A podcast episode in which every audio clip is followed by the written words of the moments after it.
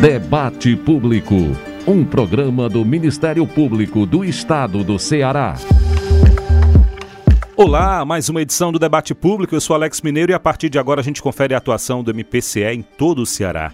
Muito obrigado pela sintonia. O debate público está na rádio, no mpce.mp.br, nas plataformas de áudio Spotify, Deezer e Google Podcasts. Em Fortaleza, o nosso programa é transmitido pela Rádio Universitária FM 107,9. E vamos aos destaques de hoje. Em Crateús, MP estadual ajuiza ação contra envolvidos em possível fraude em contrato com empresa de coleta de lixo no município.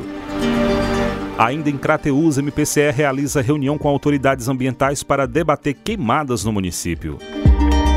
Em Icó, sede das promotorias de justiça é inaugurada neste momento. Decon autua 32 estabelecimentos em shoppings de Fortaleza por ausência de cardápio em braille e também multa lojas americanas por comércio de cigarro eletrônico em site. Ministério Público do Ceará deflagra a operação contra a venda e compartilhamento de pornografia infantil. Em Jaguaribe, MP estadual realiza reunião para combater venda de bebidas alcoólicas e exploração sexual de crianças e adolescentes durante tradicional festa do município. E na hora do debate, o papel do DECON no combate à publicidade enganosa de produtos alimentícios. Participa com a gente o promotor de justiça e secretário executivo do DECON, Hugo Vasconcelos Xerez. Doutor Hugo, o que caracteriza uma publicidade enganosa ao consumidor? Quando a publicidade ela dá ao consumidor uma informação que não é verossímil que não é verdadeira sobre o produto, nós caracterizamos essa publicidade como enganosa. Daqui a pouco, na hora do debate, a gente continua a conversa sobre o papel do DECON no combate à publicidade enganosa de produtos alimentícios. O debate público também pode ser feito por você. Adicione o nosso WhatsApp na sua lista de contatos DDD 85 99997 9431. DDD 85 99997 9431. Mande mensagem, grave áudios, diga seu nome e sua cidade. Nosso e-mail é o imprensa@mpce.mp.br. E claro, também estamos nas redes sociais. No Instagram e Twitter, siga arroba MPCE oficial. O Facebook é Ministério Público do Estado do Ceará, tracinho oficial. Ministério Público do Estado do Ceará, tracinho oficial. Pelos nossos canais você participa do debate público e fica por dentro das principais ações do Ministério Público do Ceará. Vamos juntos que o debate público já está no ar. Debate Público. O MPCE tem discutido o uso de tecnologias para identificar pessoas envolvidas em atos ilegais na Arena Castelão. Quem traz os detalhes é a repórter Lívia Priscila. O MP estadual discutiu recentemente o uso da tecnologia de reconhecimento facial para a identificação de pessoas envolvidas em atos de vandalismo e outras condutas ilícitas durante as partidas de futebol na Arena Castelão. A ideia é utilizar o portal de exploração de evidências digitais, ferramenta desenvolvida em parceria entre o Laboratório de Inovação, o Lino, do MPCE, e o Programa Cientista-Chefe da Fundação Cearense de Apoio ao Desenvolvimento Científico e Tecnológico. Durante a reunião, o promotor de justiça e coordenador do Núcleo do Desporto e Defesa do Torcedor, no DETOR, Edivando França, destacou os desafios envolvidos na proteção ao torcedor bem como relatou sua experiência em conhecer alguns sistemas de segurança e identificação utilizados na Arena da Baixada, em Curitiba, no Paraná, e no Maracanã, no Rio de Janeiro. A gente provocou a CBF para tomada de providência em relação aos estádios. E a CBF provocou o Conselho Nacional da MP, também a ABIN e a Secretaria Nacional de Segurança Pública. Então, esses órgãos prepararam um projeto que foi feito no jogo no Maracanã, no jogo entre Flamengo e Corinthians, final da Copa do Brasil. O projeto funciona da seguinte maneira: quando da compra do ingresso, o torcedor ele compra o ingresso e amarra o ingresso ao CPF, só o CPF. Então, um, um CPF compra um ingresso. Se eu quiser 10, eu tenho que, tenho que ser 10 pessoas com o CPF. Então, esse sistema utiliza-se o guardião chamado Cortex. Esse guardião acumula, ele acumula todas as informações por CPF. Então, na hora, ele, ele compra o ingresso e ele vai dar o CPF. Esse CPF, na hora da compra, onde o clube está vendendo, seja no shopping, seja na loja, seja no clube, a sede do clube, essa informação vai direto para o córtex. E o córtex, por sua vez, alimenta as catracas. Ou seja, nós vamos, quando o, o, o torcedor que tiver algum mandado de prisão aberto, ele será barrado na catraca. Né? Isso aconteceu já no projeto lá no Rio de Janeiro, que nós tivemos mais ou menos 15 pessoas presas, identificadas com mandado de prisão aberta, porque na catraca já identificou ali o sensor do, do, do bilhete, o córtex informou o mandado de prisão. E assim vai ser em relação ao banimento também. Então, a eficácia é de 80% do sistema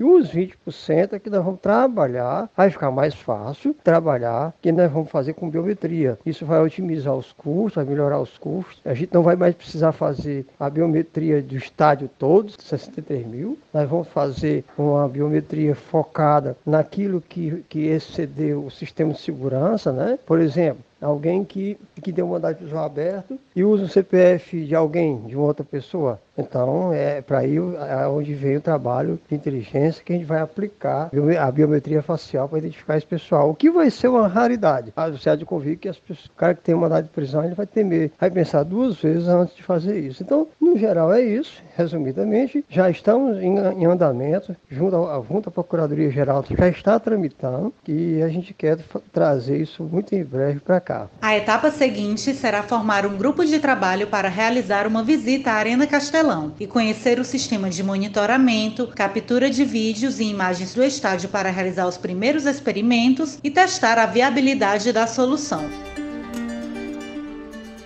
O MP estadual recomendou ao secretário de Segurança Pública, ao delegado-geral da Polícia Civil e ao comandante-geral da Polícia Militar que sejam acrescentados de forma permanente no mínimo mais cinco inspetores e o inscrivão da Polícia Civil no município de Pedra Branca. O objetivo é reforçar a segurança pública na cidade, como destaca o promotor de justiça Ramon Brito Cavalcante. Para que reforcem a segurança pública no município de Pedra Branca, uma vez que vários homicídios estão ocorrendo desde o início de setembro, motivado por organizações criminosas que se fixaram aqui no, no município, batalhando o poder do tráfico de drogas, e aí é, está desencadeando uma série de homicídios semanais. Toda semana ocorrendo um homicídio e o Ministério Público, ao perceber a falta de efetivo e a falta de estrutura da Polícia Civil, assim como da Polícia Militar, tendo em vista de que a Polícia Civil possui apenas três inspetores, um escrivão e um delegado para um município de 50 mil habitantes, é muito aquém da necessidade. Assim como a Polícia Militar e a polícia especializada, que é o BP Raio, também contam com poucos policiais para, para atuar neste município. Então a recomendação ela se dirige a essas autoridades com o intuito de reforçar, é, enviar novos policiais civis e militares para melhorar a, a segurança do município. O não cumprimento da recomendação implica o ajuizamento de ação civil pública, com pedido de condenação em danos morais coletivos, já que os elevados índices de violência em Pedra Branca provocam prejuízos à população. A sede das promotorias de justiça de Icó vai ser inaugurada logo mais às 5 da tarde, em solenidade no endereço do novo prédio do MPCE na cidade, que fica na rua Padre José Alves de Macedo, número 14, Centro Comercial.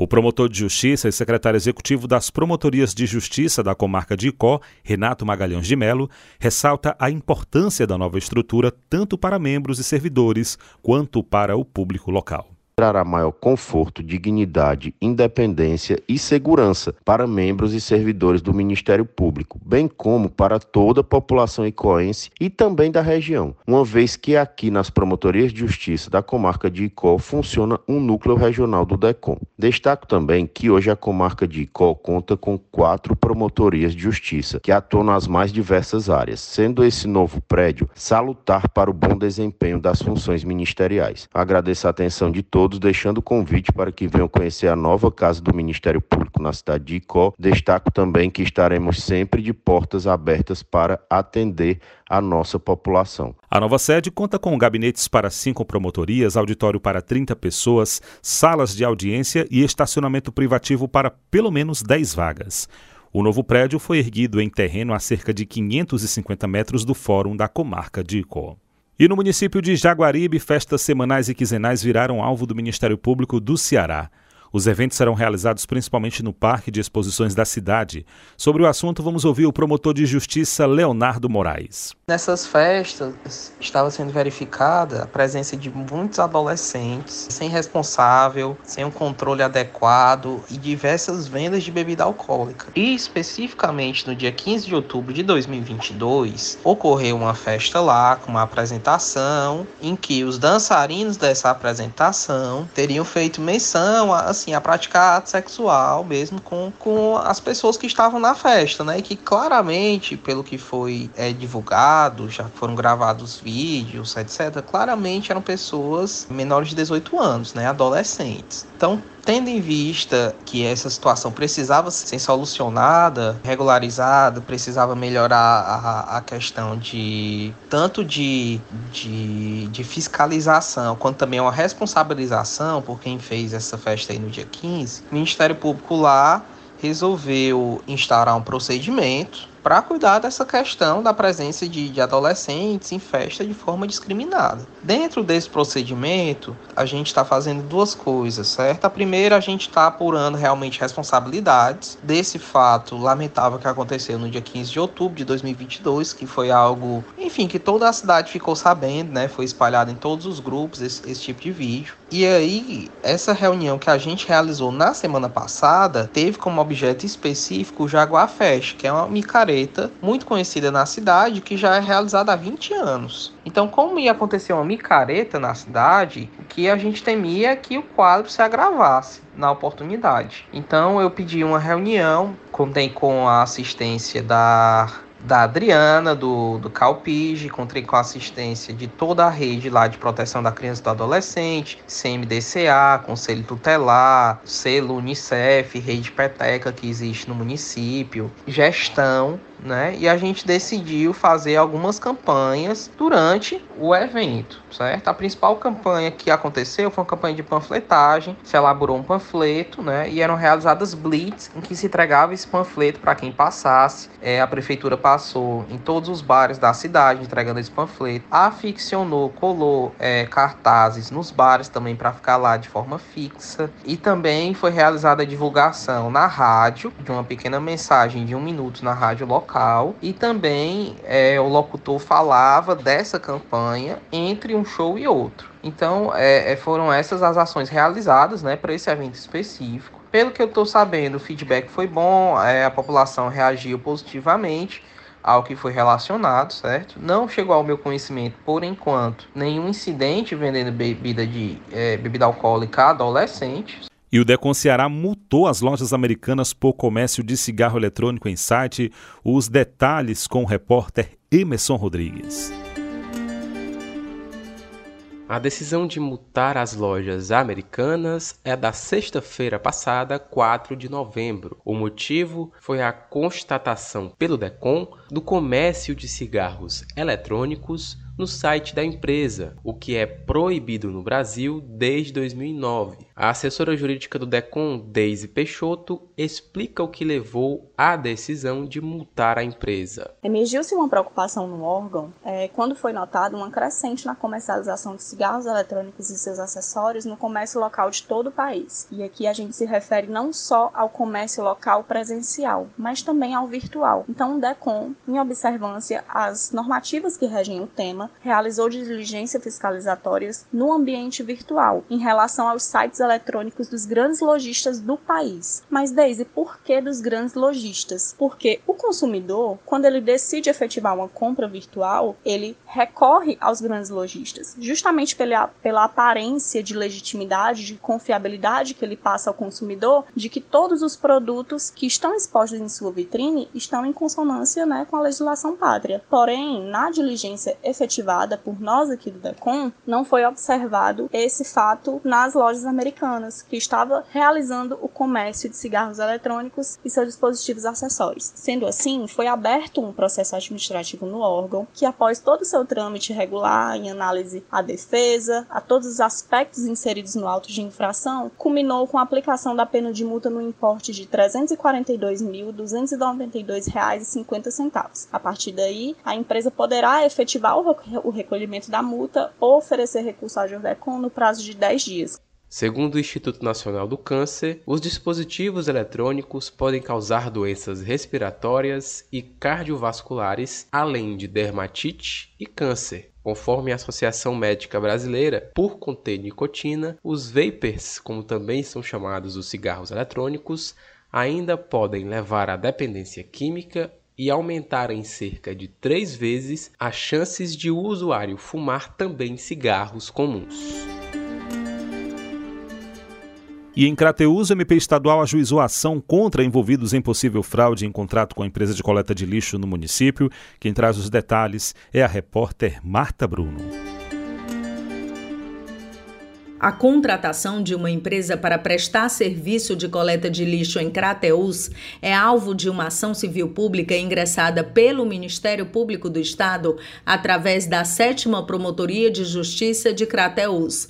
A suspeita é que o processo de contratação da empresa e a realização dos serviços configurem atos de improbidade administrativa. Entre os anos de 2017 e 2019, a empresa faturou mais de 6 milhões e 800 mil reais sob suspeita de uma série de irregularidades. As fraudes teriam acontecido por meio de pagamentos da administração municipal à empresa sem que houvesse real comprovação dos serviços prestados. É o que explica o promotor de justiça Flávio Bezerra, autor da ação. O Ministério Público levantou provas de que a empresa teria recebido mais de 6 milhões e 800 mil reais do município de Crateús e não teria efetivamente entregue a totalidade dos serviços para os quais foi contratada. Apurou-se que engenheiros civis e secretário de infraestrutura teriam concorrido para que houvesse fraude nos boletins de medição, nos atestes dos serviços, reconhecendo itens que não existiam na verdade, como quantidade de horas trabalhadas por trator, como a quantidade quantidade de lixo coletado e benefícios trabalhistas não repassados aos empregados. Além dos serviços de coleta de lixo,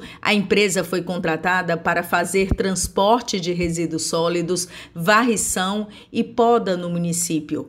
A investigação do Ministério Público começou a partir de denúncia formalizada junto ao órgão. A ação de improbidade administrativa ocorre em face do secretário de Infraestrutura de Crateús, de dois engenheiros civis e de dois empresários. O promotor de justiça Flávio Bezerra detalha o que é requerido pelo MP na Justiça através da ação. Por isso, o Ministério Público ingressou com ação de improbidade, pedindo o afastamento do secretário, o bloqueio de bens e valores dos suspeitos, dos investigados e a punição na perda da função pública, na suspensão de direitos políticos, o pagamento de multa e o principal, que é o ressarcimento do dano causado ao erário. E agora chega a repórter Júlia Fraga com um balanço do MP estadual em relação às eleições 2022.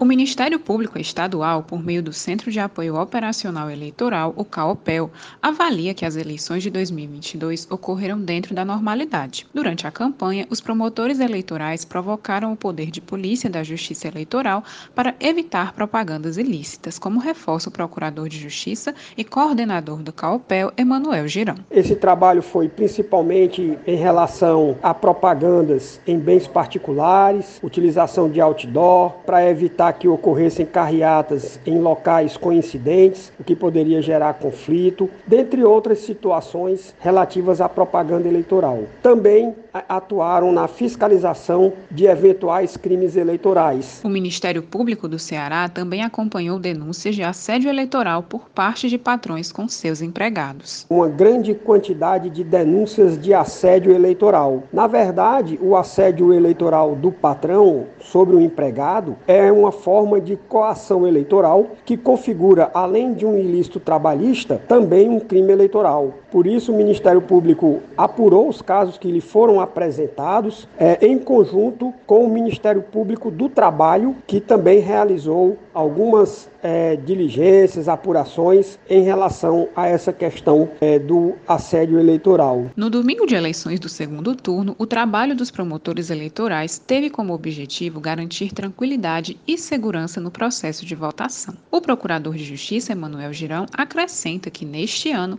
o Tribunal Superior Eleitoral proferiu uma decisão relacionada ao transporte público gratuito de eleitores o TSE determinou que onde houvesse oferta de serviço público gratuito, esse serviço deveria ser mantido no dia da eleição. Onde esse serviço pudesse ser ampliado, isso também deveria acontecer. E onde ele pudesse ser criado, respeitando a legislação municipal, a legislação orçamentária, essas providências deveriam ser tomadas com a fiscalização do Ministério Público Eleitoral é, para que não houvesse é, exploração eleitoral do serviço e que o serviço ocorresse com regularidade. Então, os promotores eleitorais fiscalizaram também essa questão do transporte público para garantir a efetividade da decisão do TSE e do Supremo Tribunal Federal. No Ceará, foram registradas de forma pontual operações da Polícia Rodoviária Federal com o objetivo de fiscalizar veículos no dia da eleição,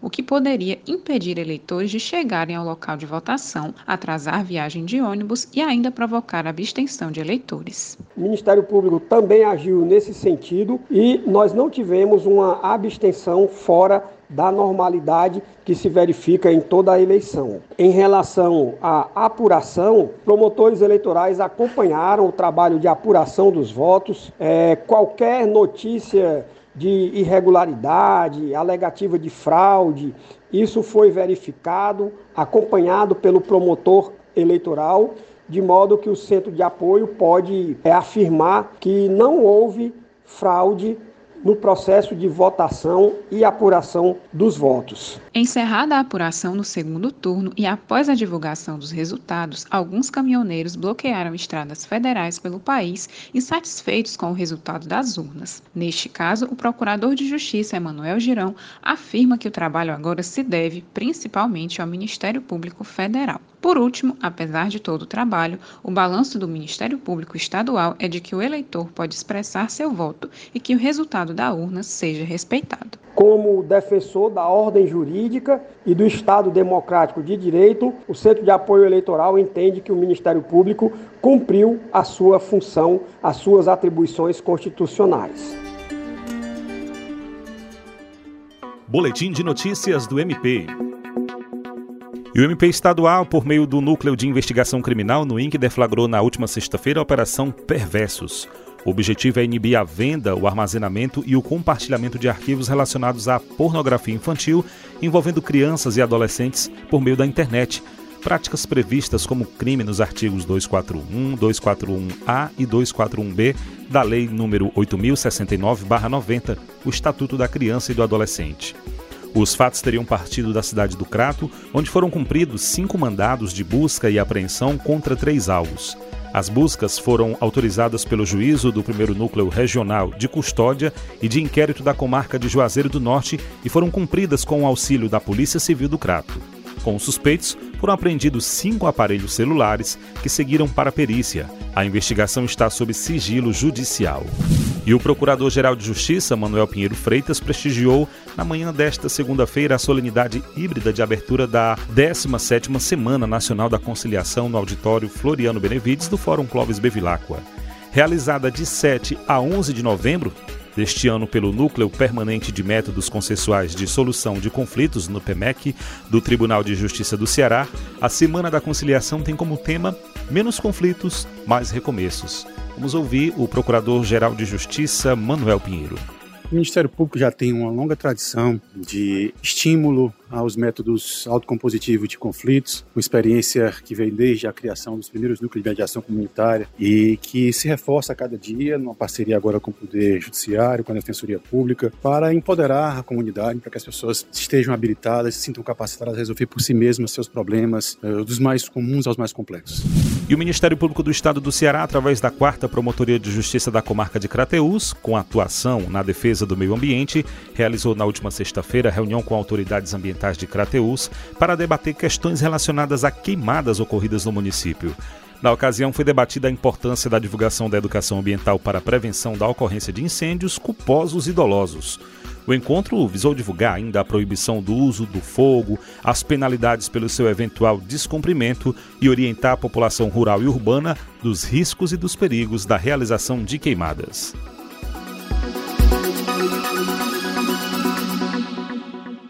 E agora aquele momento em que vamos conhecer ainda mais de perto o MP estadual.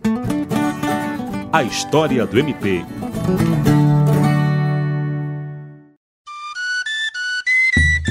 Olá, tudo bem? Sou Lucas Pinheiro, historiador. Toda semana vamos nos encontrar por aqui para falar sobre os fatos que marcaram a história do Ministério Público do Estado do Ceará.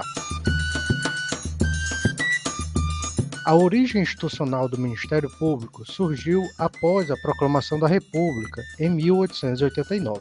Durante todo o período do Império Brasileiro, tivemos apenas a regulamentação das funções dos promotores públicos, mas ainda não existia a instituição Ministério Público presente da administração imperial. Durante o governo provisório do Marechal Deodoro da Fonseca, em 1890, o então ministro da Justiça, Campos Salles, estruturou a Justiça Federal e organizou as bases da reforma da Justiça Criminal da República.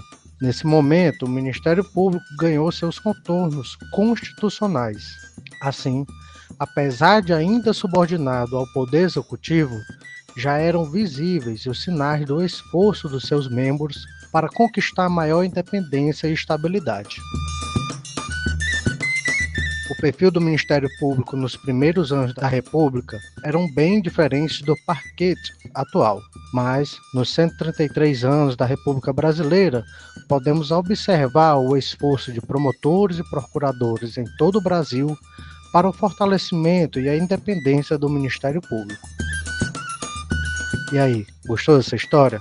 Na próxima semana tem mais. Espero você.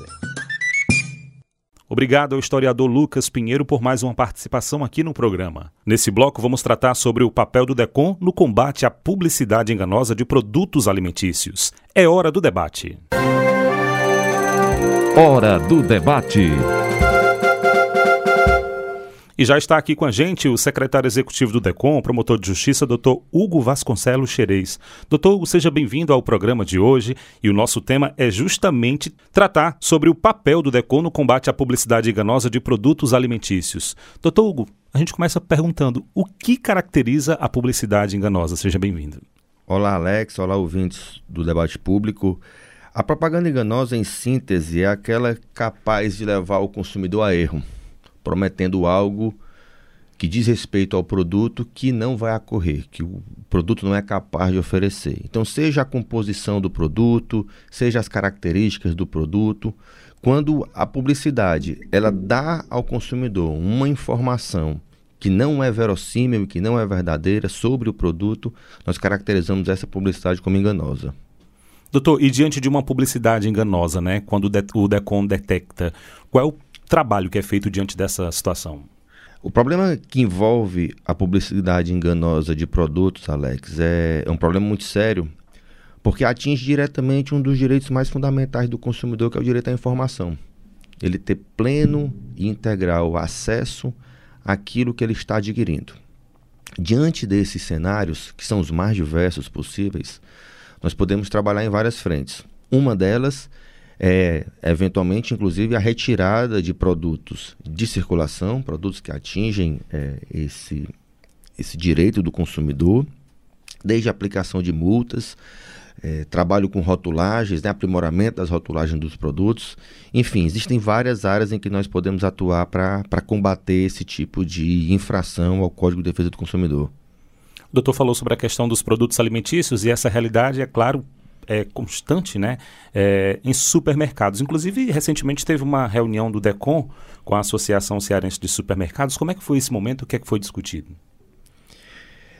Nós tivemos agora recentemente uma alteração da legislação que fala sobre a rotulagem dos produtos. Uma resolução da Anvisa que impõe obrigações aos fornecedores, aqueles que lidam, que comercializam produtos alimentícios, a informar de forma mais clara e ostensiva eh, as características, a composição, tudo que diz respeito à natureza do produto que é oferecido. Diante desse cenário, nós participamos dessa reunião junto com representantes da ACESU, no sentido de instar, em parceria de esforços do DECOM e dos supermercados, uma modalidade de atuação que traga mais benefícios e informações ao consumidor. Os supermercados, ainda que eles não produzam, fabriquem os produtos que vendem, eles são um elo importantíssimo dessa cadeia de consumo e são aqueles que estão na linha de frente, que têm contato direto com o consumidor. E como corresponsáveis daquilo que vendem, mesmo que não fabriquem, os supermercados são protagonistas dessa relação e podem, como eu falei, em parceria de esforços, trabalhar em conjunto com o DECOM no sentido de informar, de dar mais acesso àquilo que o consumidor está adquirindo. Então foi com essa esperança de que a gente possa trabalhar em conjunto que nós realizamos essa reunião, na, eu acho que há 10 dias mais ou menos.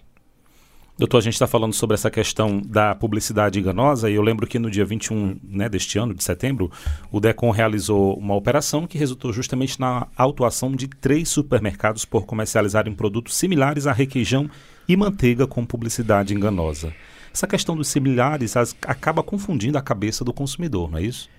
Essa é uma realidade que nós temos hoje, Alex, e que atinge diretamente a muitos, a muitos consumidores.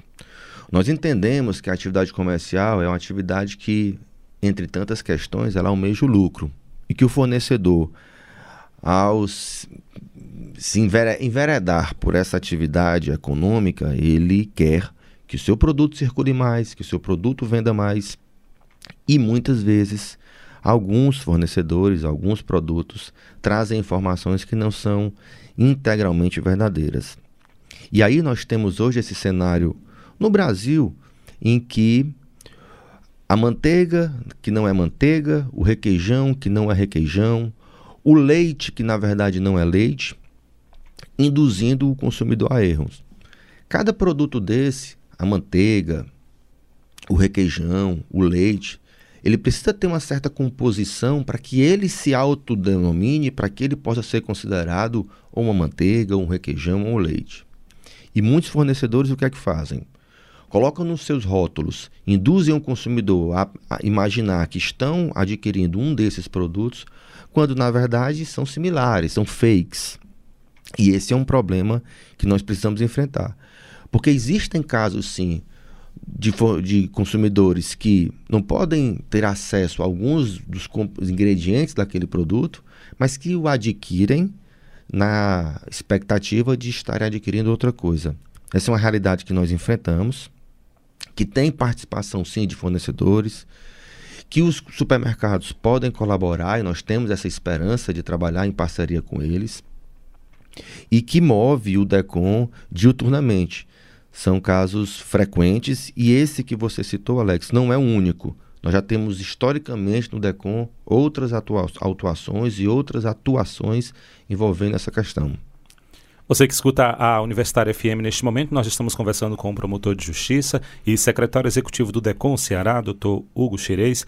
Doutor, o senhor falou agora há pouco que além dos produtores, os supermercados também são responsáveis pelos produtos que comercializam, já que à medida que ofertam produtos com informações incorretas ou incompletas, também induzem os consumidores ao erro. Esses produtos, quando são identificados né, é, como similares, é, o que é, que é feito com eles? Nós já temos exemplos de atuações do DECOM em que, em estado, seja por denúncia ou por iniciativa própria do órgão, nós visitamos o supermercado, detectamos que existe esse produto que, a princípio, de, se diz ser aquilo que não é, nós apreendemos cautelarmente esse produto, nós determinamos a retirada dele das, das prateleiras do supermercado e passamos a trabalhar diretamente com o fornecedor para entender aquilo que o, o produto é.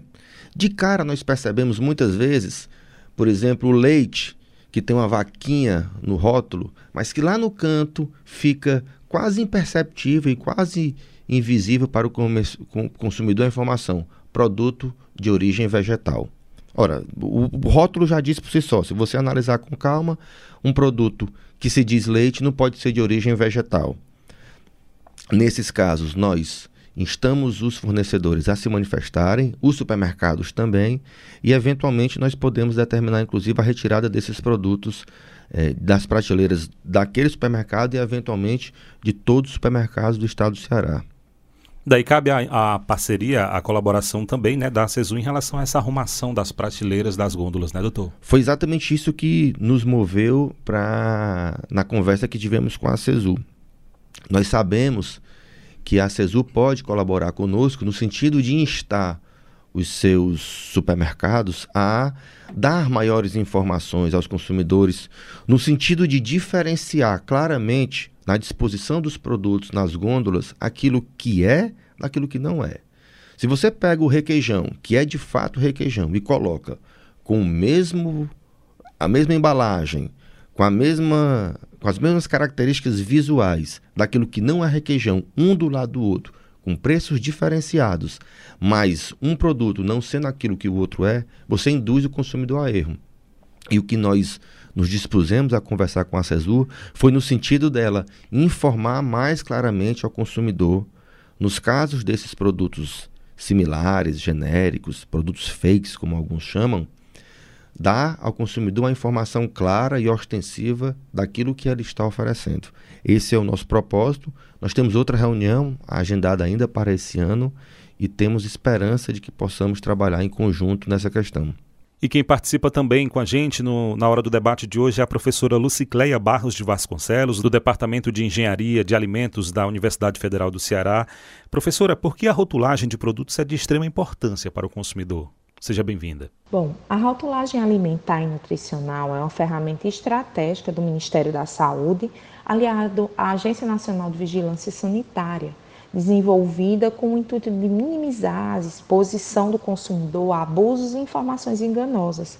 A rotulagem nutricional também tem o objetivo de promover recursos de acesso à alimentação mais adequada, saudável e segura e reduzir as taxas de obesidade, sobrepeso e insegurança alimentar além de prevenir contra doenças crônicas não transmissíveis. Sendo assim, por meio das informações disponibilizadas nos rótulos, a garantia de comparação, liberdade de escolha, substituições e promoção da soberania alimentar por meio da autonomia do indivíduo frente às escolhas alimentares, prioritariamente mais seguras, saudáveis e adequadas tanto ao coletivo quanto ao individual. E nesse contexto, eu não poderia deixar de falar que temos atualmente a nova legislação de rotulagem nutricional, representada pela RDC 429, publicada agora em 2020, na qual consta entre algumas inovações uma nova formatação dos rótulos que pretende facilitar o reconhecimento da quantidade e também dos tipos de ingredientes e processos presentes em um alimento. E professora, quais os riscos para os consumidores quando buscam produtos apenas de origem vegetal, sendo que em sua composição há também os compostos de origem animal e não são especificados corretamente nos rótulos? A busca do consumidor por produtos apenas de origem vegetal ou os plant-based, né, conhecidos, vem de encontro desde a sua liberdade de escolha, seja por questões culturais, religiosas, entre outras, mas pode também incluir questões relacionadas à alergia alimentar. A alergia alimentar é de grande importância e responsabilidade, afetando cerca de 220 milhões de pessoas em todo o mundo, cerca de 2 a 10% da população mundial. E essa é uma causa frequente de anafilaxia induzida por alimentos, uma condição com risco de vida que afeta e causa a morte de cerca de 50 milhões de pessoas ano em todo o mundo. Para ajudar os pacientes a identificar alimentos alergênicos e assim evitar reações anafiláticas, 66 países nos cinco continentes exigem por lei que os ingredientes alergênicos sejam declarados quando usados em alimentos pré-embalados. Dessa forma, tocando no ponto de vista de produtos de origem animal, como por exemplo leite, ovos, crustáceos, existem muitas pessoas que possuem essa alergia alimentar a estes alimentos. E dependendo da condição alérgica desses consumidores, a ingestão de alimentos preparados com alguns desses ingredientes podem causar vários problemas de saúde, inclusive levando à morte. Aqui estamos falando do ponto de vista relacionado à alergia alimentar, mas a inclusão de alimentos com ingredientes não desejados para uma dieta específica pode causar muitos males, como aumento da pressão arterial, sobrepeso, entre outros. Agradeço a participação da professora Lucicleia Barros de Vasconcelos, do Departamento de Engenharia de Alimentos aqui da Universidade Federal do Ceará, pela participação na hora do debate. Doutor, o dono do mercadinho ou da mercearia que de repente está escutando a gente nesse momento e diz assim: preciso ficar atento a essa situação para de repente não prejudicar o meu cliente ou afastar a clientela. É, como é que ele pode colaborar também? Primeiro, antes de mais nada, ele também se responsabiliza por isso. É? Na cadeia que existe de todos os corresponsáveis nas relações de consumo, o supermercado ele também é responsável pelo que vende ainda que a rotulagem não seja responsabilidade dele, mas como ele apresenta o produto ao consumidor, ele é responsável por essa, é, por essa infração. Como o, o supermercado, como o dono do, do, da quitanda, do mercadinho, pode colaborar? Nós não queremos que ele deixe de comercializar o produto. Nós sabemos que o, tem consumidores que adquirem esse produto na expectativa de comprar algo mais barato, mais acessível. O que nós desejamos, e por isso instamos a acesso a isso, é que elas dê o maior número de informações possível ao consumidor daquilo que ela está oferecendo. Que ela não coloque o leite do lado do composto lácteo e que não estabeleça nenhuma diferenciação para isso. Que ela não coloque que a manteiga ao lado de um produto, a margarina ao lado, a manteiga, perdão, ao lado de um produto de origem vegetal, né? que nós queremos é exatamente isso. E como, respondendo claramente a sua pergunta, Alex, como o dono de um supermercado pode colaborar? Ele pode expor os seus produtos dando o maior número de informações possível ao consumidor daquilo que está sendo vendido. É claro que diante de uma publicidade enganosa, o DECON está sempre atento, doutor. E a gente sempre reforça aqui os canais de denúncias, né? De que forma o consumidor pode dizer, ah, isso aqui está errado, isso aqui está levando o consumidor, principalmente eu, a, a levar um produto que seria um, mas acaba sendo outro, está prejudicando a gente. Quais são os, a, os meios né, de fazer essa denúncia ao DECOM? Desde o advento da pandemia, em 2020, o DECOM passou a atuar em, de forma virtual. Né? Nós já retomamos o atendimento presencial, mas muitas pessoas ainda preferem esse canal de comunicação porque evitam deslocamento, ele é praticamente instantâneo, né? apesar da quantidade de mensagens que recebemos. E os canais de comunicações que nós temos hoje, Alex, para essas denúncias são o WhatsApp 85 98685 6748 e o e-mail deconce.mpce.mp.br. Além disso, o consumidor pode ir até o nosso posto, né, a nossa, a nossa sede principal, que fica na Barão de Aratanha, na Rua Barão de Aratanha, número 100, ali próximo à, à igreja do, do Coração de Jesus.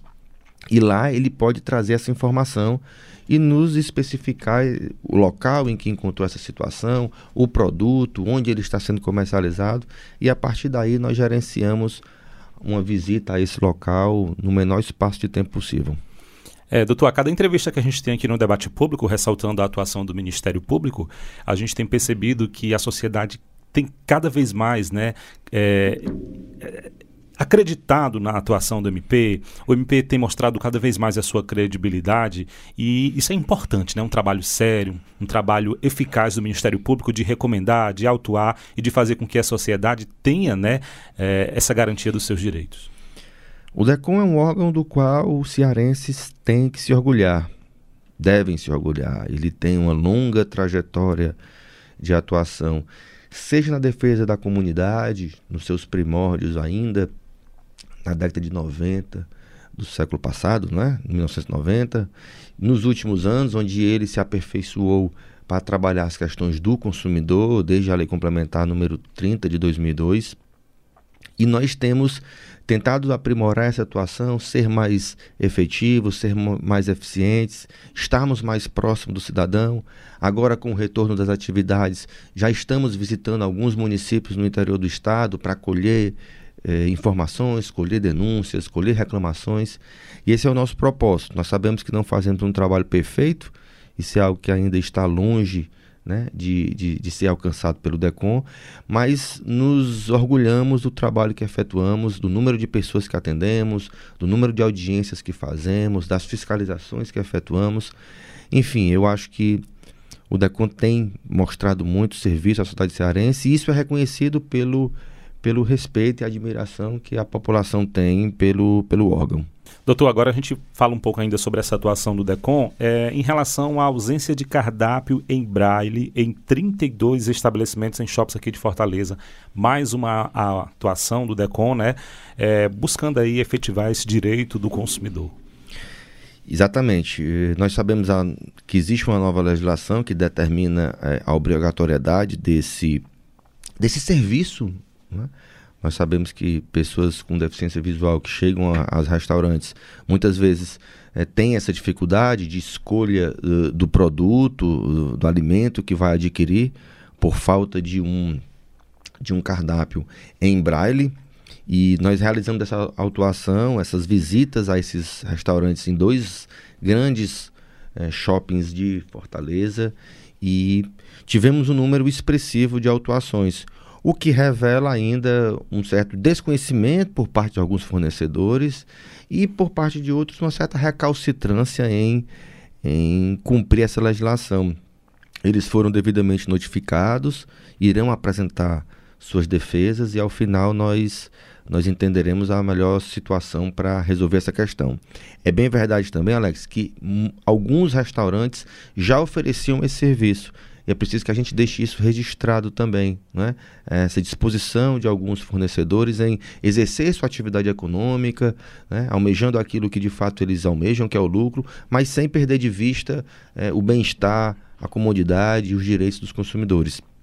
E o estabelecimento só ganha, né, doutor, o, quando a gente chega de repente em um deles e percebe que há esse tratamento, há esse cuidado de oferecer o cardápio em braille. É um diferencial que é uma obrigatoriedade, né? Mas que mostra a, a atenção né, para com o consumidor, não é isso? Sem dúvida. O, o fornecedor, né, o empresário, aquele que de fato se dá conta da importância do respeito a esses consumidores e do retorno que isso traz a ele, é aquele empresário que se diferencia no mercado, na concorrência, no, no, na disputa que existe por espaço entre todos eles. Então, fica sempre aqui, esse apelo, né? esse, esse estímulo aos fornecedores para que, de fato, tenham essa sensibilidade social de, ao tratar melhor, ao receber melhor o consumidor no seu espaço, ele, ele ter o retorno garantido. Nós temos ciência de que o deficiente visual que foi a um desses restaurantes e que não teve o acesso ao cardápio em braille como determinada legislação, ele não volta àquele local. Né? E, ao contrário, aqueles outros que visitaram e que foram a restaurantes em que esse serviço estava oferecido, que é um serviço gratuito, não, gratuito assim, é um, é um serviço que não tem grandes custos. Você pode ter esse serviço, fazer uns cardápios e oferecer aos seus consumidores e o retorno é com certeza garantido. A satisfação do consumidor nessa situação é uma satisfação garantida. É, aproveitando ainda a nossa entrevista, o nosso bate-papo aqui sobre a atuação do DECOM, é, falando de sites né, de comércio eletrônico, doutor, a gente teve recentemente aí uma empresa né, que foi multada pelo comércio de cigarro eletrônico no site. Como é que foi essa atuação aí do DECOM?